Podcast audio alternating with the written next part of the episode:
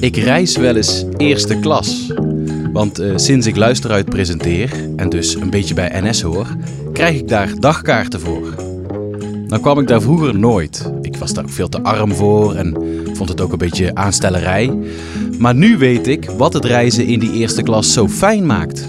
De stoelen daar, die hebben dus een hendeltje. En daarmee kun je je stoel een beetje naar achteren zetten. Dat is fantastisch. Dames en heren, welkom bij Luisterruit, de NS-podcast voor in de trein. Met mooie verhalen over één thema maken wij van jouw ritje in de trein een reis. Jawel, ik ben Thijs en deze aflevering heet Eerste Klas. Misschien zit jij er nu, maar anders heb je het je vast wel eens afgevraagd. Waarom kiezen mensen ervoor om in die eerste klas te gaan zitten? Ja, eh, dat hendeltje dus.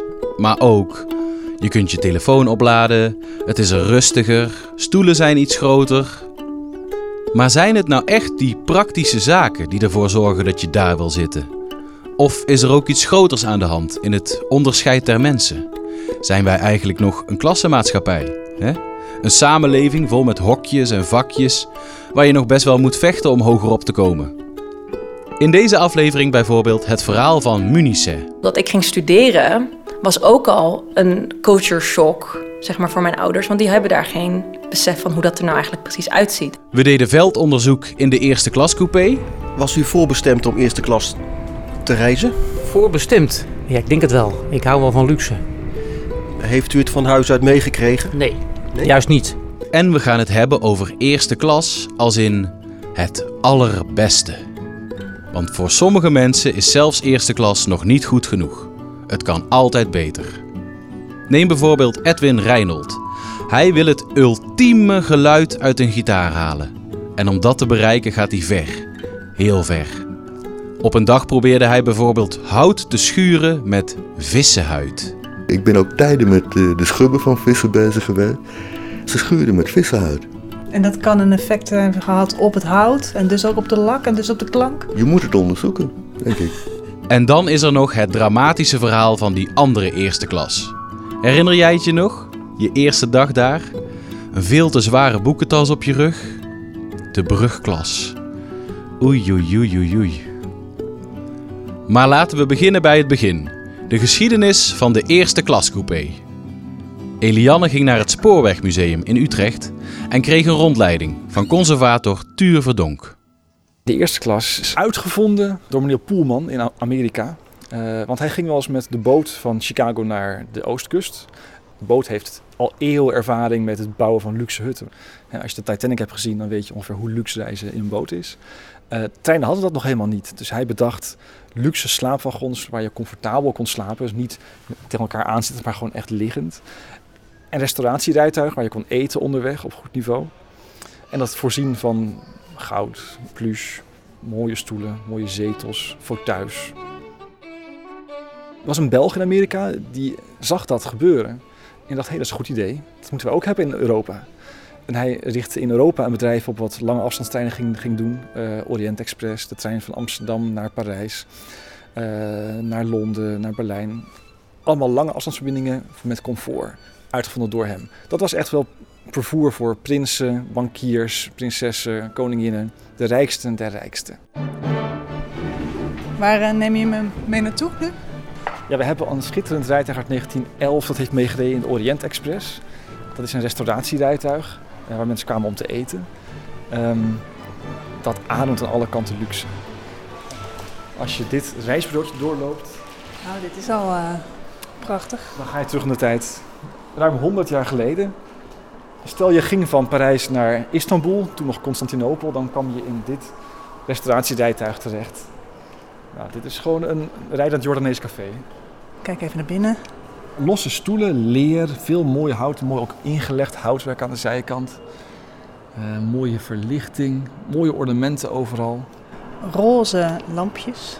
Ja. Dit is het originele sfeertje. Het is het originele sfeertje. Zo reisden mensen zo ongeveer nog 1910 lange afstanden. Ik denk in het algemeen waren mensen heel erg bang om terug te zakken op de ladder. Als je eenmaal je had uitgewerkt boven het plebs, was eigenlijk je grootste angst, zeker als je in de middenklasse zat, om weer terug te vallen naar waar je vandaan kwam. Dus aan alle kanten deed je je best om ervoor te zorgen dat je werd gezien als hoger, opgeklommen in de maatschappij. Niet meer arbeider, niet meer werkvolk. Dus kocht je een tweede klaskaartje of een eerste klaskaartje? Ja, ja, ook natuurlijk in de derde klas. Daar, daar zaten mensen de hele tijd uh, vieze grappen te maken. En uh, daar zaten de, de, de dronkaards. En er werd een meisje gezeten. Al dat soort dingen.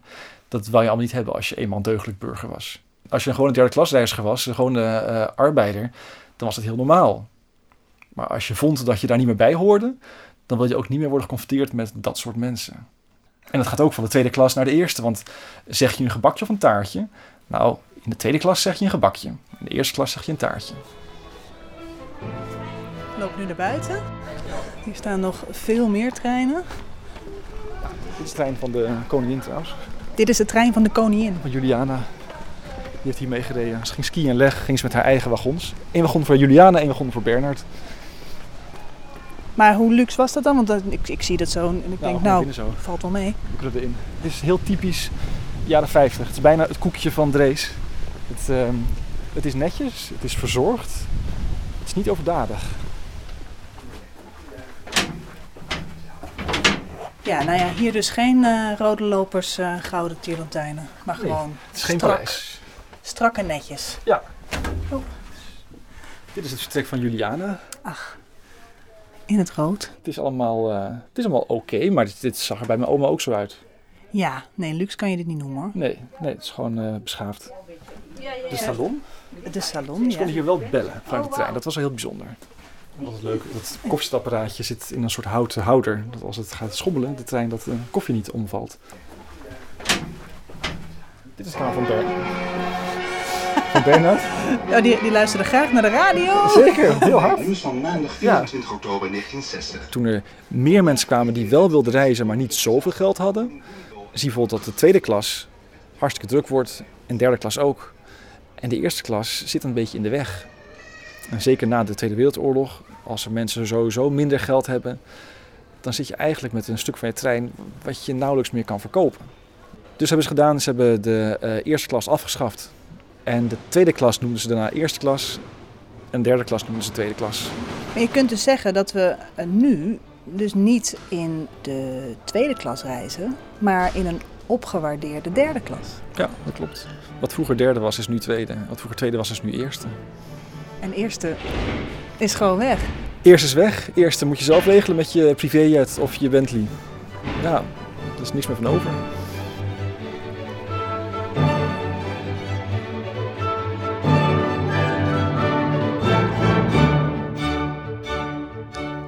Ja, hoe zit dat bij jou?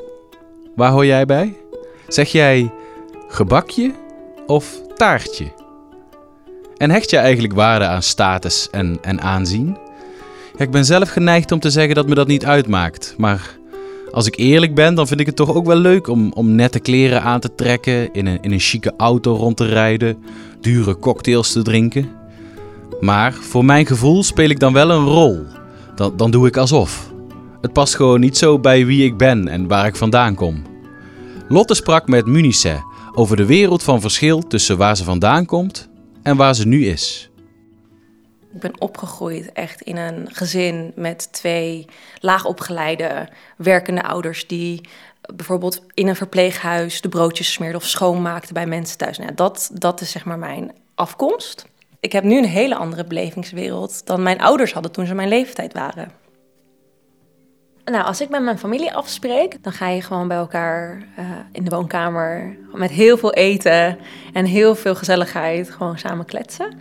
Bijvoorbeeld bruiloften in een partycentrum of misschien in een buurthuis of bijvoorbeeld met het suikerfeest in een afgehuurde zaal met, met de hele familie. Uh, ik zou niet zo snel bijvoorbeeld met familieleden ergens een koffiezaak afspreken om elkaar daar te zien. Met mijn vrienden spreek ik echt heel vaak af in een koffiezaakje. Bijvoorbeeld nemen we allebei onze laptop mee. En dan kiezen we natuurlijk ook de koffiezaken uit die de grote leestafels hebben en die de goede single origin koffie hebben en die de havermelkopties hebben of sojamelkopties hebben. Ik ga er ook gewoon in mijn eentje heen. Maar bijvoorbeeld, ja, familieleden van mij, die zouden dat gewoon niet doen, want die gaan überhaupt niet in hun eentje ergens koffie drinken. Dat is al zeg maar niet iets wat, wat hoort bij hun levensstijl. En als ze het zouden doen, dan zouden ze inderdaad gaan naar Turkse uh, ketens. Nou, ik kwam natuurlijk uit dat Turkse arbeidersnest, maar ik had ouders die mij dus stimuleerden om naar de bibliotheek te gaan en mijn opleiding heel erg belangrijk vonden. Ik werd op uh, scholen gezet met redelijk veel witte, witte kindjes die op acteerles zaten, of die op zangles zaten, of op tekenles zaten en die allemaal bepaalde dingen konden doen. Boeken vond ik altijd al interessant, dus dan begin je gewoon steeds meer te lezen. Ik, ik vond op een gegeven moment de band The Clash. Ik was twaalf. Toen dacht ik, oh, wat een vette foto's. En thema's die ze zingen zijn zo vet. Want het is allemaal sociaal bewustzijn. Het gaat niet per se over de liefde. En het zijn gewoon echt grote mensenthema's. Ongeveer in diezelfde tijd keek ik een zwart-wit film, 12 Angry Men. En toen werd ik ook van mijn sokken geblazen van wow, deze film. Dat je dit kan doen met een film. Ja, ik denk dat het ja, op die manier uh, is gerold bij mij om echt wat kennis te vergaren over bepaalde culturele zaken. Hoe meer ik mijn eigen weg vond, dus met heel veel new wave en punk en um, boeken uit, van Nederlandse auteurs. Ook lastige boeken, dus waar je ook een bepaald soort analytisch vermogen zeg maar, nog bij moet hebben om ze überhaupt te kunnen lezen. Nou ja, dat je dat allemaal dan heel erg leuk gaat vinden. Zeg maar, hoe meer ik daar mijn stappen in maakte, hoe minder natuurlijk aansluiting had bij de belevingswereld van mijn ouders. Bijvoorbeeld dat ik ging studeren, was ook al een culture shock zeg maar, voor mijn ouders, want die hebben daar geen besef van hoe dat er nou eigenlijk precies uitziet. Ik was de eerste die op kamers ging. En dat was ook helemaal al heel gek. Want kamers, hè, maar wat is dat dan en hoe werkt dat dan? En is dat wel veilig? En wat ga je dan doen? En zit je dan op een campus of dan woon je gewoon alleen in een studentenhuis met allemaal mensen? Oké. Als je het hebt over een bepaald cultureel kapitaal, dat het niet alleen maar is, oh, je vindt dezelfde band leuk als iemand, maar ook al die achtergrondskennis en al die vaardigheden om bepaalde situaties te navigeren die te maken hebben met wat die hogere elitaire klasse allemaal doet en kan. En het hoeft niet eens alleen maar te zijn dat, dat je een migrantencultuur ervoor moet hebben ik zie het zelf zo dat je dus verschillende kruispunten hebt eigenlijk van waar je hoort in de samenleving. Dus ik ben toevallig iemand, ik kom uit de arbeidersklasse en ik heb tegelijkertijd een Turkse achtergrond. Dus dat zijn eigenlijk twee kruispuntjes.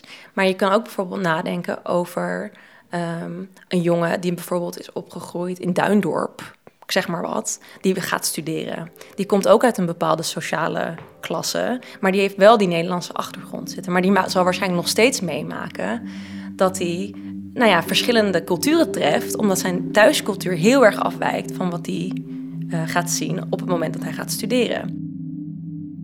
Je krijgt heel snel het gevoel dat omdat je um, uit die klasse bent gestapt, dat, dat, dat je daarmee ook die klasse waar je uitkomt afwijst. Dat is voor mij niet per se aan de orde. Maar je kunt heel moeilijk beide um, levensstijlen naast elkaar houden.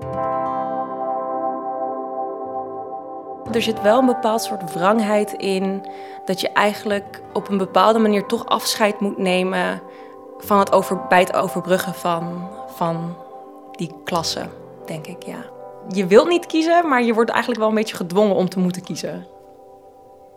Mooi. Over dit thema schreef Munice Javes trouwens een langer essay waarvoor ze de Anil Ramdas prijs kreeg. Is het jou ook wel eens opgevallen dat je tegenwoordig alles kunt upgraden? Je plekje in de bios of bij concerten, eh, je abonnement van de sportschool. En je reserveert geen gewone tafel in een club, maar een VIP-tafel, hè? Met champagne en zo. Kun je een beetje indruk maken. Ja, het kan altijd beter, groter, mooier. Prima, maar dat maakt ook dat anderen het automatisch minder, kleiner en rottiger hebben. Ik vraag het me nog steeds af. Wat beweegt mensen die voor de eerste klas kiezen? Gelukkig hebben wij Joost, die het ze gewoon even ging vragen. Was u voorbestemd om eerste klas te reizen? Voorbestemd? Ja, ik denk het wel. Ik hou wel van luxe. Heeft u het van huis uit meegekregen? Nee, nee? juist niet. arm is een beetje is, is te zwaar, maar het is niet zo dat wij thuis financieel heel breed hadden, waardoor we heel vaak met vakantie konden of uitgebreide vliegreizen konden maken. Dus gingen we vaak in Nederland met vakantie, met de trein. We hadden ook nog niet aan het begin een auto. En dan was het tweede klas.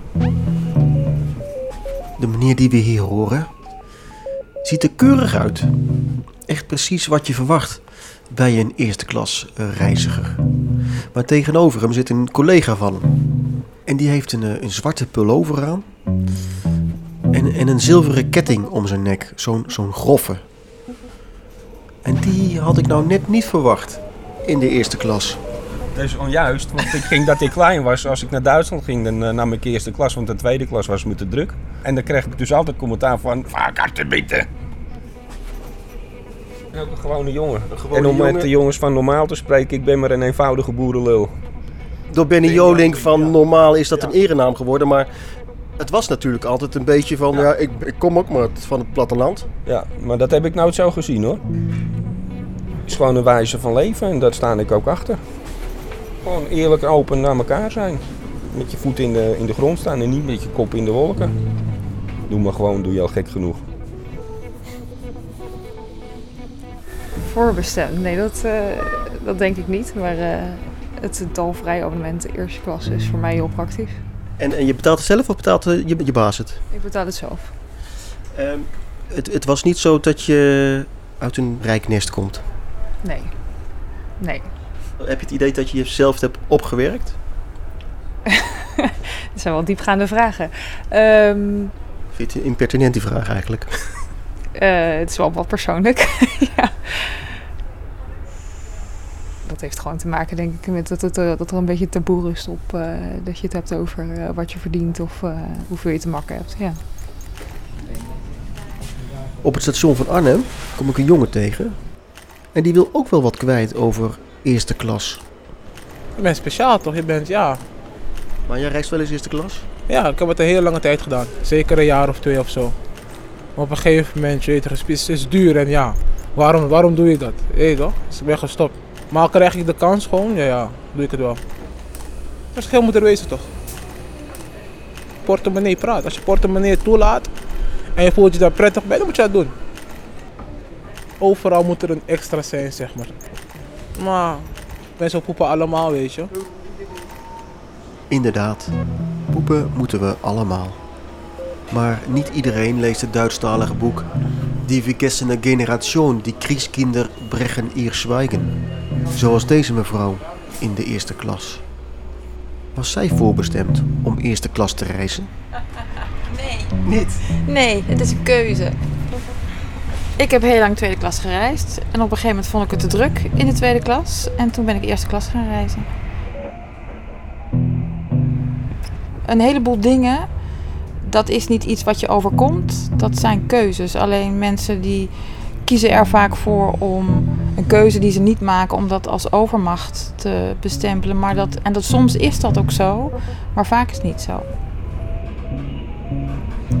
Ik bedoel, niks komt aanwaaien over het algemeen. Behalve dan misschien als je als prinsje geboren wordt. Prinsesje. Nee, maar in principe moet je, moet je wel je best doen. Kijk, als, ik, als mijn salaris het niet zou toelaten, zou ik niet in de eerste klas zitten. Maar tegelijkertijd heb ik collega's die net zoveel verdienen. En die ervoor kiezen om niet in de eerste klas te gaan zitten, maar voor dat geld iets anders te doen. Dus ik voel mij niet bevoorrecht en ook niet uh, schuldig of wat dan ook of boven andere mensen staand. Mm -hmm. Ik zie dat gewoon zo, nou ja, jij bent daar terecht gekomen, ik ben hier terecht gekomen en van daaruit baan ik mijn weg. Je wegbanen. Ja, dat moeten we allemaal. Ik hoorde van een vriendin van me, die de jongste is thuis, dat haar broers en zussen haar vroeger wijs maakten dat de eerste klas een soort strafcoupé was, waar je moest zitten als je niet lief was geweest. Zij dacht dus heel lang dat alle rotzakken daar zaten.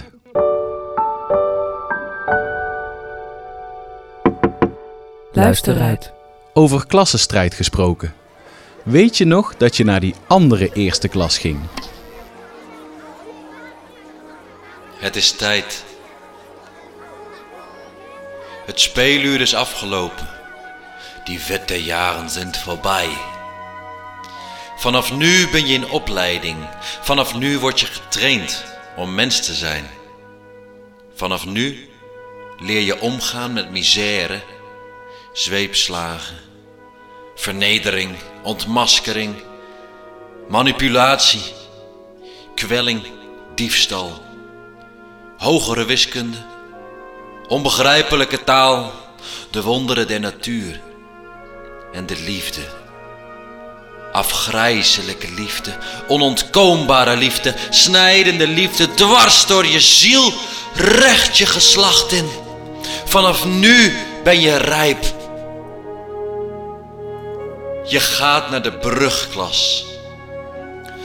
En de poorten van de hel zwaaien uitnodigend open. Ze veinzen een onbekommerde tijd. Deuren die met een smak achter je dichtslaan. En voor je het weet ben je gevangen in het web van het onderwijsinstituut. En daarmee in het bereik van de ziekelingen, de pubers, de jaloerse, afgunstige, onbenijdbare jongmens die zich zal laven aan jouw leed.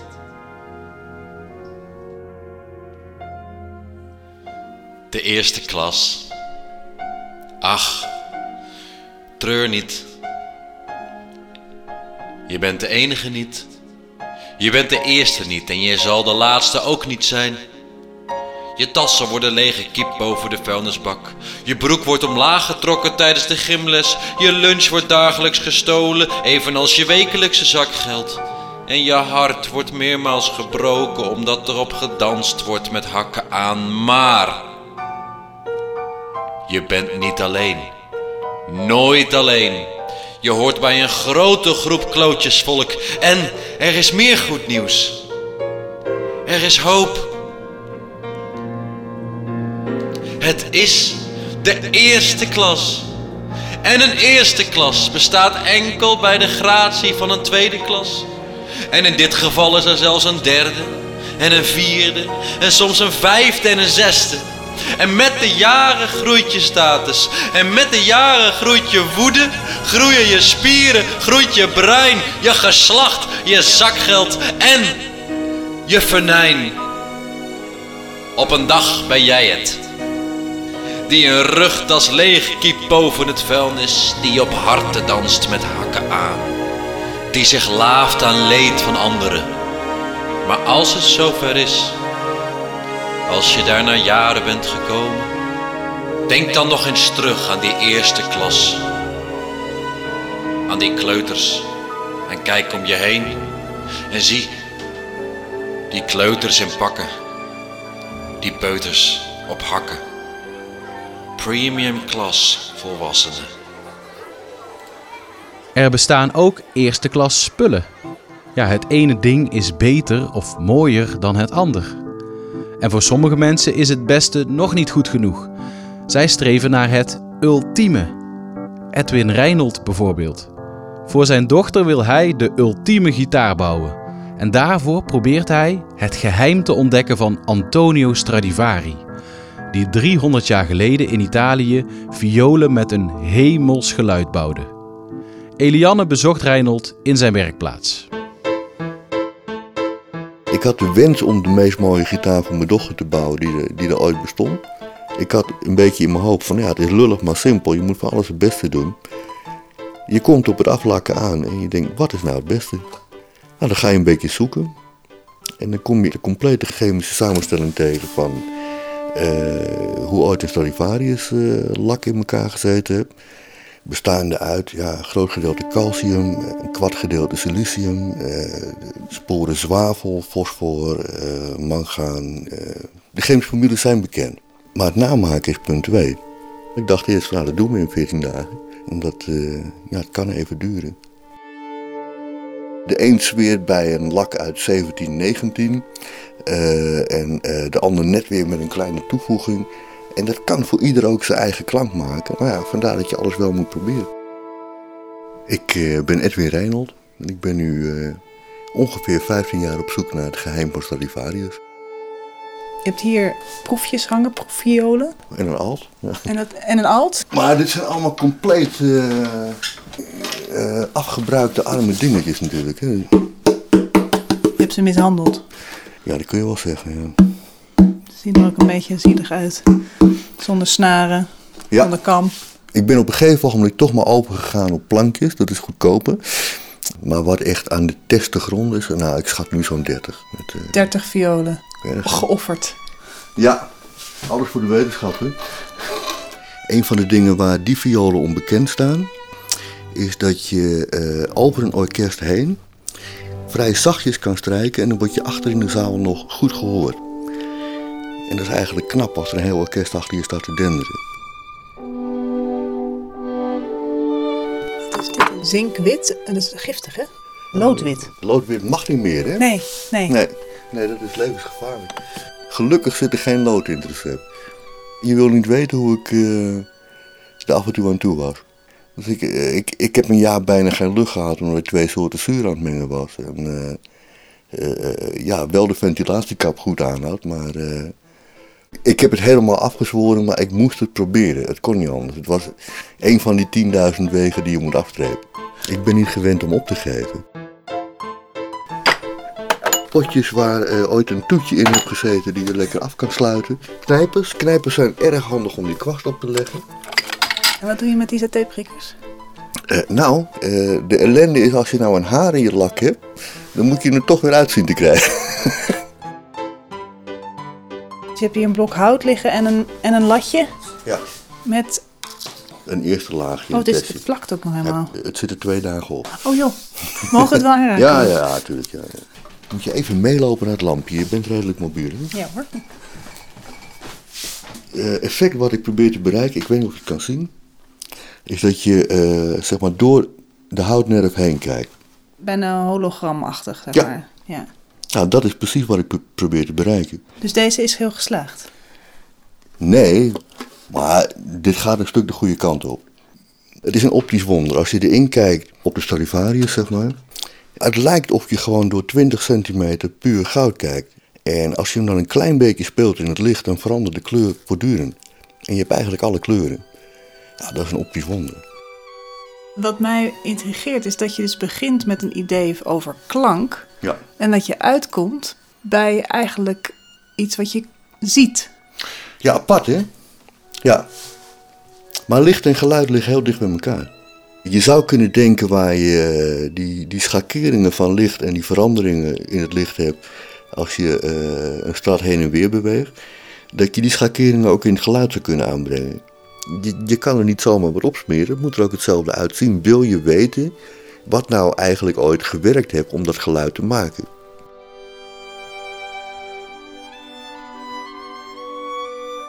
Je zegt hoe hou je dat vol, 15 jaar, elk ding is geweldig. Maar je hebt ook de meest vreemde situaties. Het wapen van Stradivarius bestaat uit twee visjes. En eh dan ga je al automatisch zoeken in een richting. Ik, ik ben ook tijden met eh, de schubben van vissen bezig geweest. Leek een plausibel verhaal. Want eh, in die tijd was er nog geen schuurpapier. Ze schuurden met vissenhuid.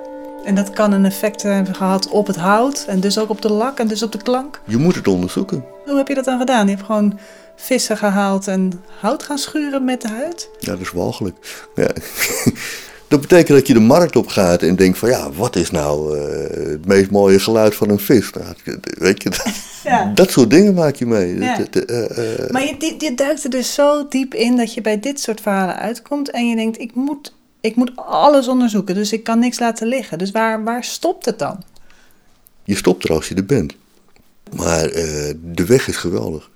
Dat hele Stradivarius gebeuren, het, zit vol met raadsels. Het, is- eh, het is misschien ook wel mooi dat het nooit is opgelost.